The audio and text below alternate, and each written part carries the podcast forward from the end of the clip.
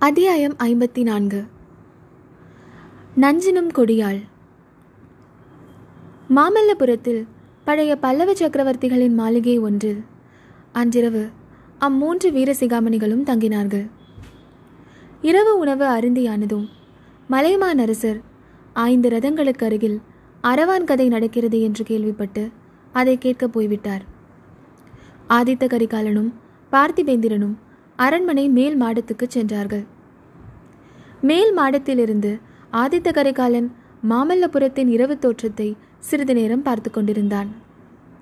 ஆங்காங்கு மினுக்கு மினுக்கு என்று சில தீபங்கள் மங்களாக பிரகாசித்தன. வீதிகளில் பெரும்பாலும் நிசப்தம் குடிக்கொண்டிருந்தது கோவில்களில் அர்த்தஜாம பூஜை முடிந்து வெளிக்கதவுகளை சாத்திக் கொண்டிருந்தார்கள். சமுத்திரத்தின் கோஷம் ஓவென்று சோகத்துணியாக கேட்டது. ஐந்து ரதங்களுக்கு பக்கத்தில் வில்லுப்பாட்டு வித்வானும் அவருடைய கோஷ்டியும் அரவான் கதை நடத்த அவர்களை சூழ்ந்து கதை கேட்டுக்கொண்டிருந்த ஜனக்கூட்டம் தீவர்த்திகளின் ஒளியில் கரிய நிழல் உருவங்களாக தெரிந்தனர். இந்த முதிர்ந்த வயதில் கிழவர் கதை கேட்க போய்விட்டார் பார். என்ன இருந்தாலும் பழைய காலத்து மனிதர்கள்தான் மனிதர்கள் என்றான் ஆதித்த கரிகாலன். அரசே தாங்களும் பழைய காலத்தின் பெருமையை பற்றி சொல்ல ஆரம்பித்து விட்டீர்களா? பழைய கால மனிதர்கள் சாதித்த என்ன காரியத்தை நம் காலத்தில் நாம் சாதிக்கவில்லை? தங்களைப் போல் இளம் பருவத்தில் போர்க்களத்தில் வீர செயல் புரிந்தவர்களை பற்றி கதைகளிலும் காவியத்திலும் கூட கேட்டதில்லையே என்றான் பார்த்திவேந்திரன். பார்த்திபா நீ உண்மை உள்ளம் படைத்தவன். மனதில் ஒன்று வைத்துக்கொண்டு வாயினால் ஒன்று பேசாதவன். அதை நன்கு அறிந்திருக்கிறேன். இல்லாவிட்டால் நீ என்னுடைய நண்பன் அல்ல. இதை சத்ரு என்றே சந்தேகப்படுவேன். அவ்வளவு தூரம் என்னை குறித்து நீ முகஸ்துதி செய்கிறாய். முகஸ்துதியைப் போல் ஒருவனை பாதாள படுகொழியில் தள்ளக்கூடியது வேறொன்றுமே இல்லை என்றான் ஆதித்த கரிகாலன். ஐயா சுயநல நோக்கத்துடன் ஒருவனை பற்றி இல்லாத உயர்வை புனைந்து சொன்னால் அது முகஸ்துதியாகும் தஞ்சாவூரில் பழுவேட்டரையர்களின் அடிமையாக இருக்கிறானே மதுராந்தகன். அவனிடம் சென்று நீ வீராதி வீரன் என்று நான் புகழ்ந்தால் அது முகஸ்துதியாகும். அப்படி நான் எப்போதாவது செய்ததாக தெரிந்தால் என்னை உடனே தங்கள் கையிலுள்ள வாளினால் கொன்றுவிடுங்கள். தங்களை பற்றி நான் சொன்னதில் ஒரு வார்த்தை கூட அதிகம் இல்லையே பழைய காலத்தில் எந்த வீரன் இவ்வளவு இளம் வயதில் இத்தனை பெரிய காரியங்களை சாதித்திருக்கிறான்? தங்கள் பெரிய பாட்டனாராகிய யானை மேல் துஞ்சின ராஜாதித்யரை ஒருவேளை தங்களுக்கு சமமாக வேண்டுமானால் சொல்லலாம். தங்களை விட அதிகம் என்று அவரையும் சொல்ல முடியாது. நிறுத்து பார்த்திபா நிறுத்து. ராஜாதித்யர் எங்கே? நான் எங்கே? மகா சமுத்திரம் போல் பொங்கி வந்த ராஷ்டிரகூடர்களின் மாபெரும் சைனியத்தை ஒரு சின்னஞ்சிறு படையை வைத்துக்கொண்டு எதிர்த்து நிர்மூலமாக்கி வீர சொர்க்கமடைந்த ராஜாதித்யரை பற்றி பேசுவதற்கே நாம் தகுதியற்றவர்கள். அவருடன் நம்மை ஒப்பிட்டுக் கொள்வதா? சோழகுலம் இருக்கட்டும். நீ பிறந்த இதே பல்லவ குலத்தில் முற்காலத்தில் எப்பேற்பட்ட மகா புருஷர்கள் இருந்தார்கள்? மகேந்திரவர்மரையும் மாமல்லரையும் இனி இந்த நாட்டில் எப்போதாவது காணப்போகிறோமா? தெற்கே துங்கபத்திரையிலிருந்து வடக்கே நர்மதை வரையில் ஒரு குடைநிழலில் ஆண்ட புலிகேசியை வென்று வாதாபியை அழித்து ஜெயஸ்தம்பம் நாட்டிய நரசிம்மவர்மர் எங்கே? நீயும் நானும் எங்கே? இந்த மாமல்லபுரத்தைப் போல ஒரு சொப்பனபுரியை நம்முடைய காலத்திலோ நமக்கு பிற்காலத்திலோ யாராவது சிருஷ்டி செய்ய முடியுமா? அடடா ஒரு தடவை நாலு புறமும் நன்றாக பார். அதோ வில்லுப்பாட்டு நடக்கிறதே. அங்கே உற்றுப்பார் பார்த்திபா. அம்மாதிரி கற்பாறைகளை குடைந்து அற்புத ரதங்களின் வடிவங்களிலே அமைத்தவர்கள் சாதாரண மனிதர்களா? முன்னூற்றி ஐம்பது ஆண்டுகளுக்கு முன்பு இந்த மாமல்லபுரம் எப்படிப்பட்ட கோலாகலமான காட்சி அளித்திருக்க வேண்டும் என்று நினைக்கும் போதே எனக்கு உடம்பு சிலிர்க்கிறது. உனக்கு அத்தகைய உணர்ச்சி உண்டாகவில்லையா? உன் முன்னோர்களை பற்றி நினைக்கும்போது உன் தோள்கள் பூரிக்கவில்லையா? அரசே சற்று முன்பு தங்களை முகஸ்துதி செய்வதாக சொன்னீர்களே. சில சமயம் தங்களிடமுள்ள குற்றம் குறைகளையும் நான் எடுத்து சொல்வதுண்டு. அதை மறந்து விட்டீர்கள் சிற்பம் சித்திரம் கலை இப்படி வாழ்நாளை வீணாக அடிக்கும் பைத்தியம் தங்களையும் பிடித்து கொண்டிருக்கிறது. இந்த பைத்தியம் பிடித்ததினால்தான் என் முன்னோர்கள் அடைந்த வெற்றியெல்லாம் வீணாக ஆயிற்று. வாதாபிக்கு சென்று ஜெயஸ்தம்பம் நாட்டிவிட்டு மாமல்லர் திரும்பி வந்தாரே. பிறகு என்ன செய்தார்? கற்களை செதுக்கிக் கொண்டும் பாறைகளை குடைந்து கொண்டும் உட்கார்ந்திருந்தார். அதன் பலன்? சில காலத்துக்கெல்லாம் மறுபடியும் சலுக்கர்கள் தழை தோங்கினார்கள். பெரும் படையுடன் மீண்டும் பழிவாங்குவதற்கு வந்தார்கள். காஞ்சியையும் உறையூரையும் அழைத்தார்கள். மதுரை வரையில் சென்றார்கள்.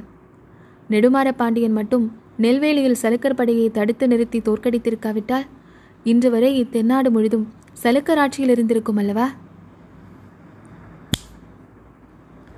இல்லை பார்த்திபா இல்லை. உலகில் எந்த அரச குலமும் என்றென்றைக்கும் நீடித்திருந்ததாக நாம் கேள்விப்பட்டதில்லையே. ராமர் பிறந்த இஷ்வாகு குலத்துக்கு கூட ஒரு முடிவு ஏற்பட்டது.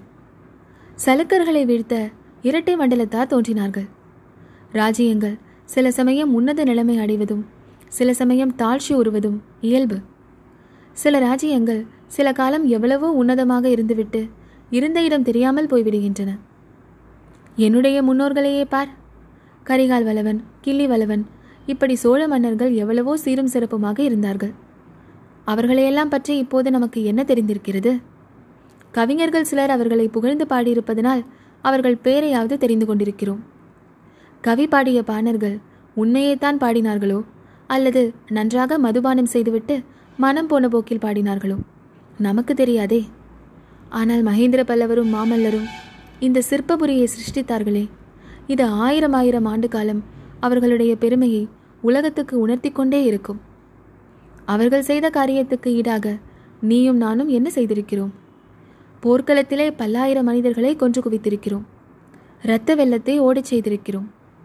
உலகில் நம் பெயரை நிலைநிறுத்த வேறு என்ன செய்திருக்கிறோம்? இதை கேட்ட பார்த்திவேந்திரன் இவ்விதம் பேசுவது ஆதித்த கரிகாலன் தானா என்று சந்தேகப்படும் பாவனையுடன் சிறிது நேரம் திகைத்திருந்தான். பிறகு ஒரு பெருமூச்சு விட்டு அரசே போரையும் வீரத்தையும் பற்றி தாங்களே இவ்விதம் பேசுவது என்றால் நான் என்ன சொல்வதற்கு இருக்கிறது? தங்களுடைய மனம் இன்று சரியான நிலையில் இல்லை. அதனால்தான் இப்படி பேசுகிறீர்கள். ஐயா தங்களுடைய மனதில் உள்ள வேதனை என்ன என்பதை எனக்கு சொல்லலாகாதா? தங்களுடைய வைர நெஞ்சத்தை சிறிது திறந்து காட்டக்கூடாதா? என்று ஆவலோடு கேட்டான். பார்த்திபா என் நெஞ்சை பிளந்து காட்டினால் அதற்குள்ளே என்ன இருக்கும்? யார் இருப்பார்கள் என்று நினைக்கிறாய்? அதைத்தான் தெரிந்து கொள்ள விரும்புகிறேன் சுவாமி.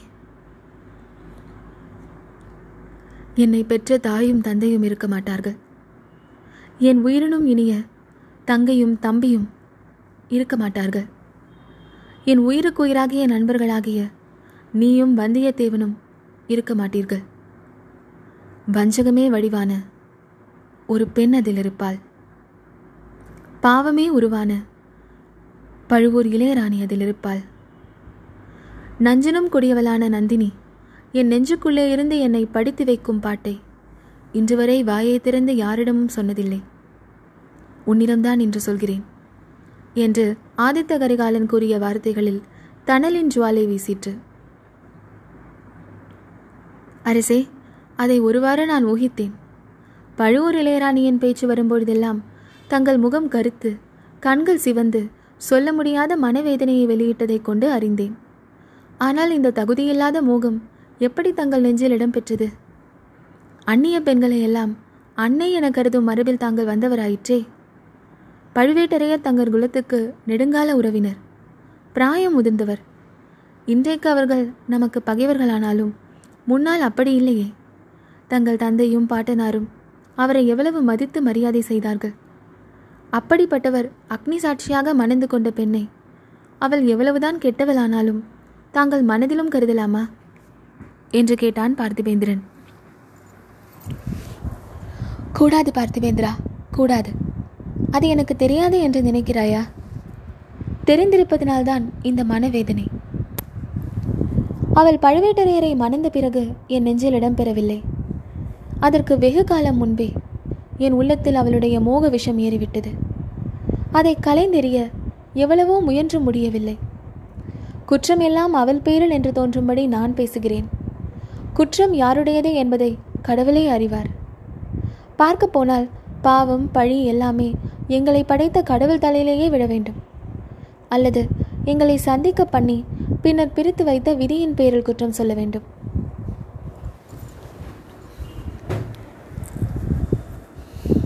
அரசே நந்தினி பழுவூர் ராணியாவதற்கு முன்னால் தாங்கள் அவளை சந்தித்ததுண்டா? எங்கே எப்போது எப்படி சந்தித்தீர்கள்? அது பெரிய கதை. இன்றைய கதை கேட்க விரும்புகிறாயா? கட்டாயம் கேட்க விரும்புகிறேன். அதை தெரிந்து கொள்ளாவிட்டால் எனக்கு மன நிம்மதி இருக்காது. நாளைக்கு இலங்கை போக சொல்கிறீர்களே. அங்கே சென்று என் கடமையை சரிவர செய்ய முடியாது. நிலைமை என்ன என்பதை தெரிந்து கொண்டு தங்களுக்கு ஆறுதல் சொல்லிவிட்டு போனால்தான் என் உள்ளம் ஒருவாறு நிம்மதியடையும் நண்பா எனக்கு ஆறுதல் சொல்லப் போகிறாயா? இந்த ஜென்மத்தில் எனக்கு ஆறுதல் என்பது கிடையாது. அடுத்த பிறவியில் உண்டா என்பதும் சந்தேகம்தான். உன்னுடைய மன நிம்மதிக்காக சொல்கிறேன். உன்னிடம் சொல்லாமல் நான் எதையோ ஒழித்து வைத்திருப்பதாக எண்ணிக்கொண்டு நீ இலங்கை போக வேண்டியதில்லை. இவ்விதம் கூறி ஆதித்த கரிகாலன் சிறிது நிதானித்தான். பிறகு ஒரு நெடிய பெருமூச்சு விட்டுவிட்டு சொல்லத் தொடங்கினான்.